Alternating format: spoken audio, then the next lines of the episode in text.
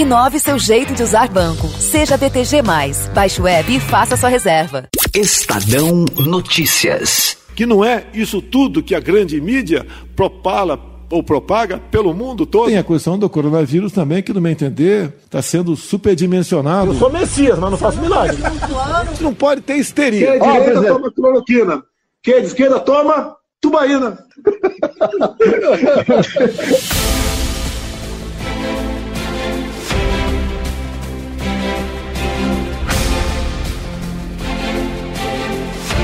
Em menos de duas semanas, Jair Bolsonaro completará dois anos no cargo de presidente da República.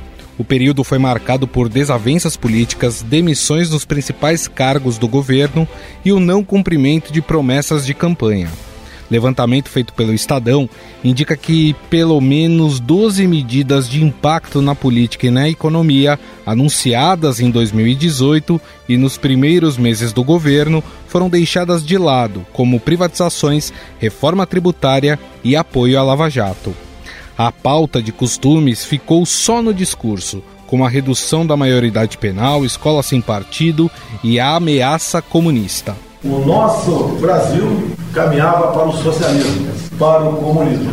E quis a vontade de Deus, entendo dessa maneira, que dois milagres aconteceram, uma minha vida, outra eleição. E essa missão que nos foi dada, eu tenho certeza que ele sempre estará ao nosso lado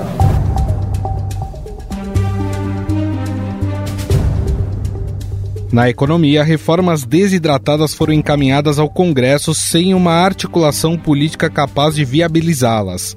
A simplificação de tributos e a isenção do imposto de renda para quem recebe até cinco salários nunca saíram do papel. A ideia é diminuir isso aí, mas por enquanto eu não estou vendo a curto prazo, né? Eu acho que esse ano dá para começar a reforma tributária, não sei. E vai depender depois da futura mesa eleita pela, pela Câmara e Senado também. Então essa questão passa por aí.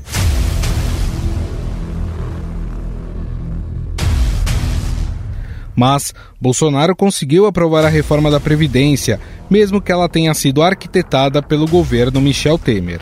As tentativas de privatização foram fracassadas. Até agora, nenhuma estatal foi vendida. Em setembro, Bolsonaro mais uma vez prometeu pôr empresas à venda.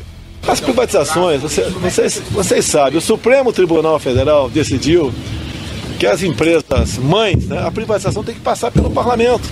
E você mexe nessas, nessas privatizações com centenas, milhares, né, dezenas de servidores.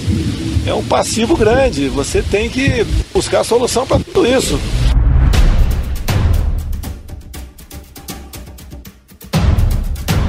A agenda internacional sob a batuta do chanceler Ernesto Araújo é marcada por confrontos com potências como China, ataques à Venezuela e críticas a países europeus. Em um país vizinho, um país importante, um país traumatizado por décadas de tirania, de, ditadura, de fome, de miséria, conseguindo ajudar a mudar essa realidade por meio da ação diplomática.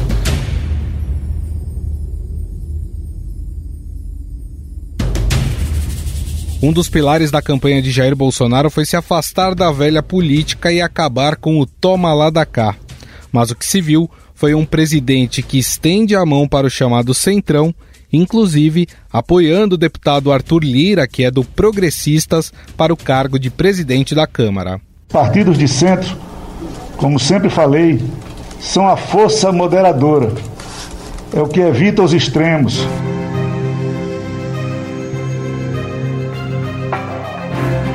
Na avaliação do Palácio do Planalto, investir na candidatura de Lira para o comando da Câmara significa poupar Bolsonaro de eventuais processos de impeachment. O apoio ao candidato da oposição estremeceu ainda mais a já tumultuada relação com Rodrigo Maia. O presidente da Câmara usou o microfone do plenário para chamar Bolsonaro de mentiroso. O presidente da República é, mentiu em relação à minha pessoa a narrativa que eu deixei caducar a medida provisória do 13 terceiro, ela não vem de hoje. Peguem as redes sociais dos extremistas bolsominions que você vai ver que está lá, Rodrigo Maia derruba e caduca a medida provisória do 13 terceiro do Bolsa Família e do BPC. Então, é uma articulação conjunta para desqualificar e desmoralizar a imagem dos adversários é, do presidente da República.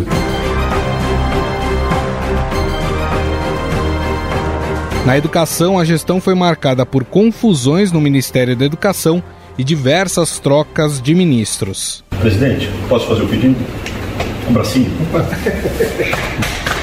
Um pouquinho do senhor, presidente. Mas o grande desafio do governo é a pandemia do novo coronavírus. Desde que a doença chegou ao Brasil, mais de 180 mil pessoas morreram. E durante esse período, o país teve três ministros da saúde. Você lembra do ministro Mandetta, né? Alma Chatacuva! Né? Ele falava na reunião de ministro, né? Caminhões do exército vão pegar corpos nas ruas, semeando pânico no Brasil. Cloroquinas à parte, o governo segue com o discurso negacionista, inclusive na questão das vacinas. Eu já tenho anticorpos, para que tomar vacina de novo? E outra coisa que tem que ficar bem claro aqui, doutora Raíza, está bem claro lá no contrato, nós não nos responsabilizamos por qualquer efeito colateral. Se você virar um, um chip, virar um jacaré, é problema de você, pô. Se nascer barba em alguma mulher aí, ou ou algum homem começar a falar fino, eles não tem nada a ver com isso.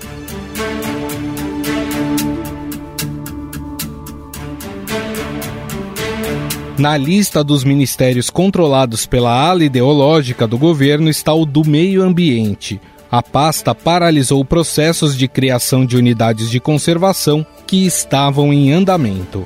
84% da Amazônia é preservada de maneira primária, ou seja, igualzinho quando os portugueses chegaram aqui, 84%. Então o Brasil é o país que mais preserva. Agora, por que esse ataque criminoso, essa desinformação aí absurda em cima do Brasil? O jogo econômico. Né? Nós temos commodities, né? o que produzimos no campo, e, obviamente, países, né?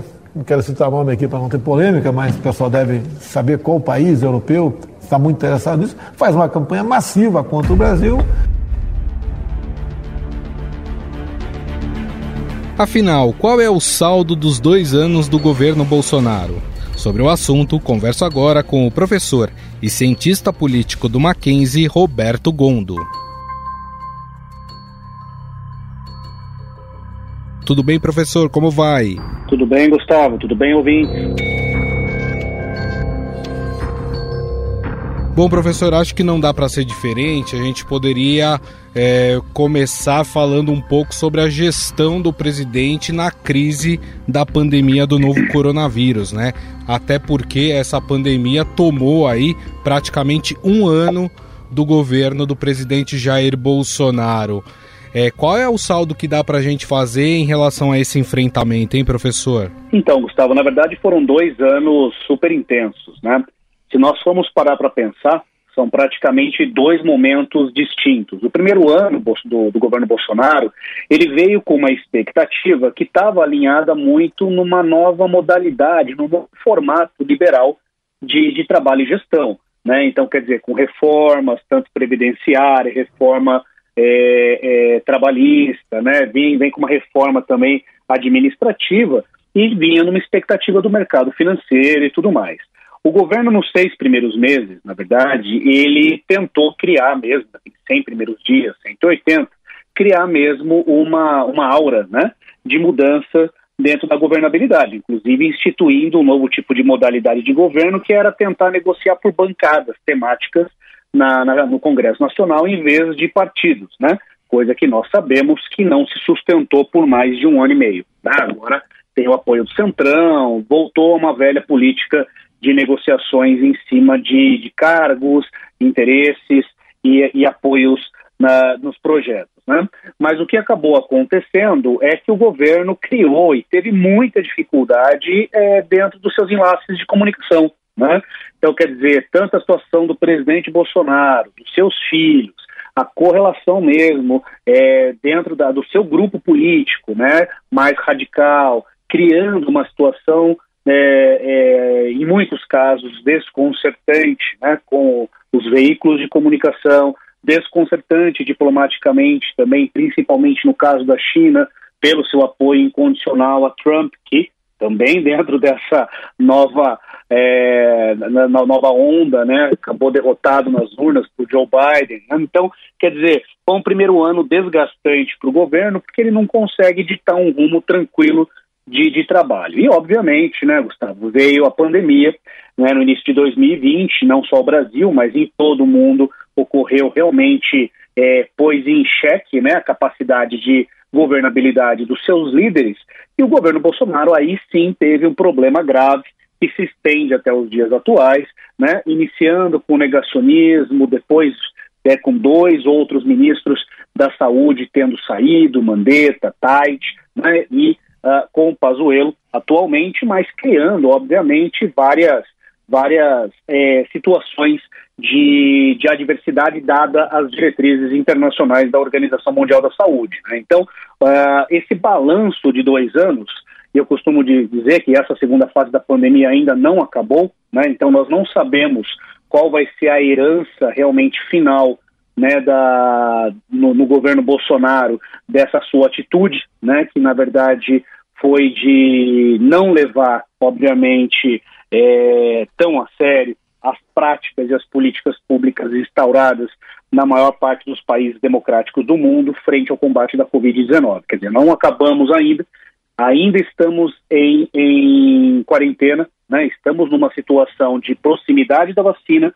que também é uma outra situação de debate, mas ainda não iniciou a imunização. Então, nós vamos saber realmente qual vai ser o estrago, né? quais vão ser os desafios para 2022, exatamente agora no primeiro semestre de 2021, quando entram as imunizações da pandemia, uhum. entra realmente o saldo do governo e também né, dessa, desses traumas, né, desse negacionismo do aumento de mortes. Né, nós logo, logo chegaremos a 200 mil mortes, quer dizer, é algo impactante, né, Gustavo? Certamente vai levar para 2021 esse, né, essas consequências. Né? O senhor citou a aproximação do presidente, né? Ele veio galgando, na verdade, essa aproximação com o Centrão, né? Com o chamado Centrão, é, inclusive apoiando agora um candidato do Centrão que vai disputar ali a presidência da Câmara dos Deputados, o deputado Arthur Lira. Essa aproximação com o Centrão, deixando de lado aquela promessa de campanha dele de não é, usar o toma lá da cá, de não fazer a velha política. É, ele teve que se render, o presidente teve que se render a isso para poder governar o país? É, na verdade, logo que teve a vitória do Bolsonaro né, nas urnas, é, as nossas análises praticamente eram uníssonas, né? quer dizer, do grande desafio dele conseguir instaurar um tipo de, de, de gestão em que, na verdade, não se negociava né, através com, de, com os partidos, mas sim fazendo um mix de negociação com bancadas, né?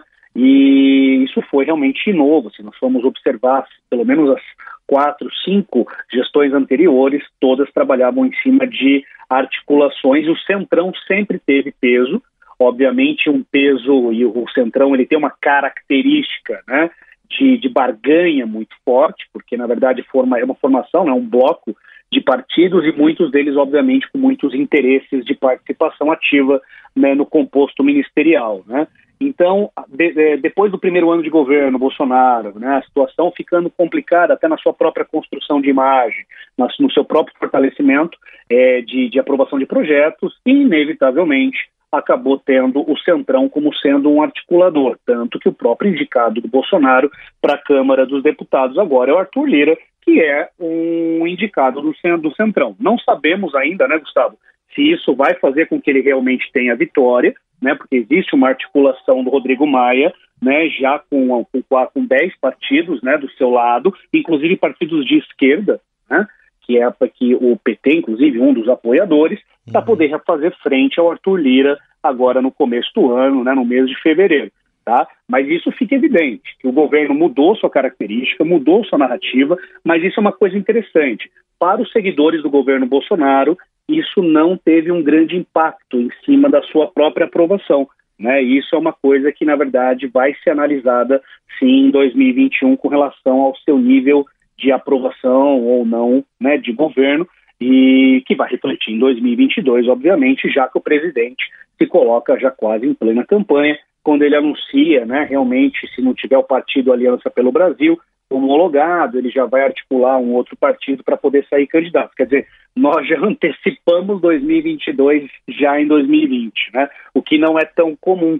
Normalmente você tem as articulações há um ano e meio antes das eleições do pleito, né? Agora nós estamos praticamente dois anos e meio discutindo esse tipo de, de assunto e de pauta, né? Eu lembro que na época da campanha também a pauta de costumes foi muito forte, né, durante, durante essa campanha, né, o presidente falando da questão de armar a população, da questão do apoio aos organismos anticorrupção, é, enfim, né, escola sem partido, diversas pautas, né, que eram apoiadas, obviamente, por aqueles aliados é, mais intensos do presidente, vamos dizer assim.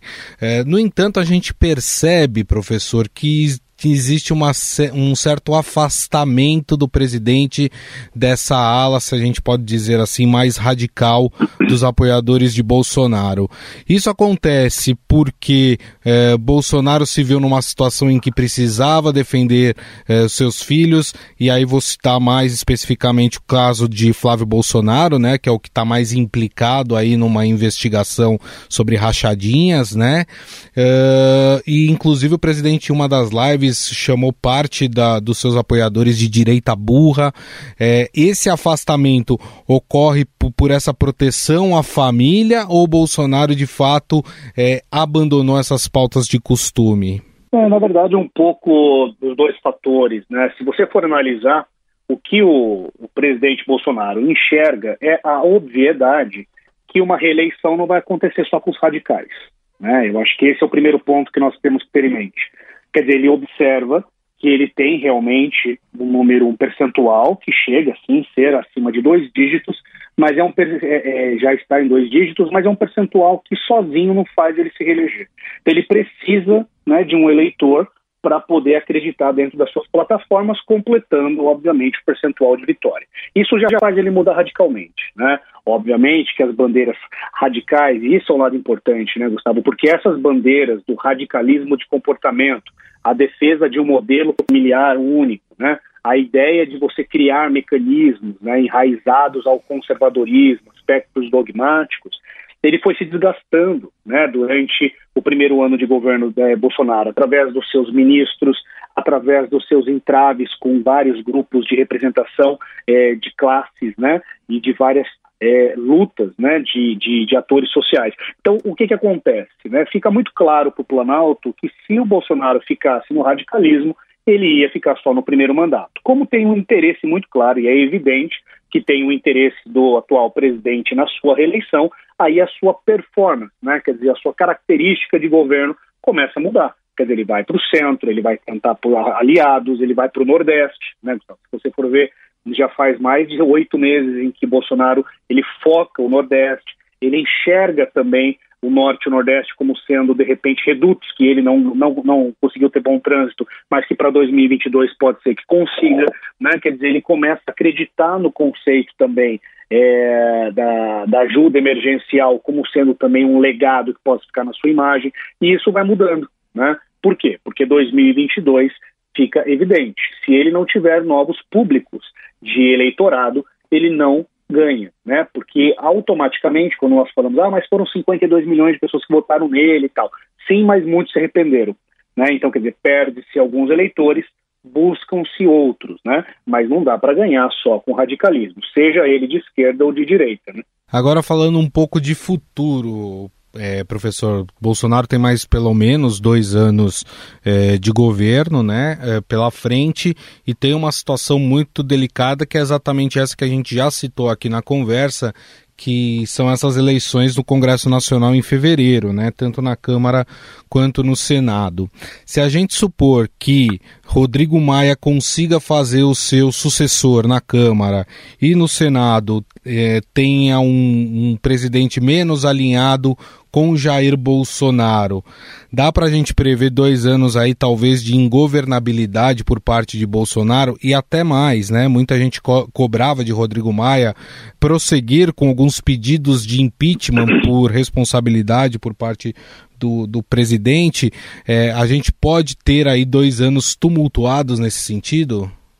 É, isso é um lado interessante. Né? A relação diplomática do presidente Bolsonaro com Rodrigo Maia, ela foi uma relação frágil. Né? Na verdade, estrategicamente, o governo federal deveria ter tratado o Congresso Nacional, seja na visão do Alcolumbre, no Senado, ou Rodrigo Maia, principalmente na Câmara dos Deputados, com mais cordialidade. Eu acho que os reflexos, né, concordo com você, os reflexos podem realmente ser muito impactantes agora em 2021 e 2022. Tá? Uh, um dos argumentos muito claros do Rodrigo Maia com relação a não colocar em pauta os processos de impeachment, que não são muitos, né, os, que não são poucos, quer dizer, os pedidos, né, é, é que a pandemia é prioridade. Mas isso é uma carta na manga e se, obviamente, o candidato é, indicado por Rodrigo Maia ele consegue ganhar realmente o Congresso Nacional e o Senado fique deveras enfraquecido nessa relação de governo, né, existe sim a possibilidade de se tornar insustentável é, segurar o, os processos de impeachment e, obviamente, ficar uma situação conturbada. Claro que isso tudo né, depende muito também de outros fatores, né, Gustavo? Nós vamos enfrentar logo no pós-pandemia uma revitalização econômica que ela vai ser dificílima em todo o planeta, né?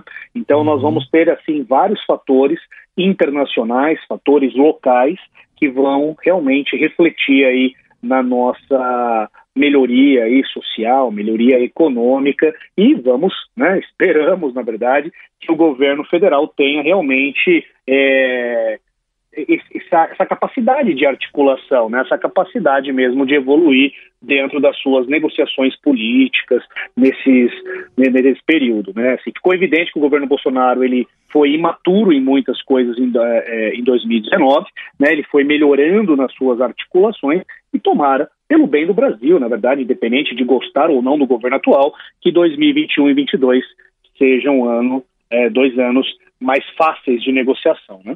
Bom, nós conversamos com o professor e cientista político do Mackenzie, Roberto Gondo. Professor, muito obrigado, viu, mais uma vez pela sua atenção. Um grande abraço. Eu que agradeço, Gustavo. Um abraço para os ouvintes e um ótimo final de ano, um final de ano se cuidando e para ter um 2021 aí com mais força e com mais fé para seguir adiante. Um abraço a todos.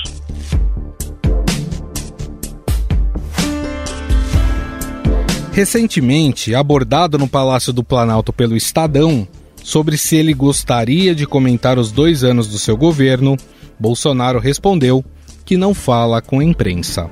Estadão Notícias.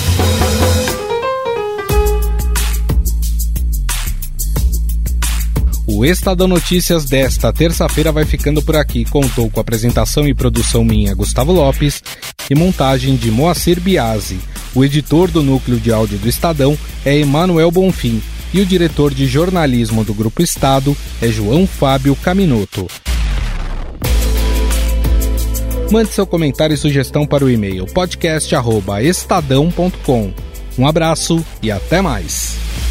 Estadão Notícias. Inove seu jeito de usar banco. Seja BTG+. Baixe o web e faça sua reserva.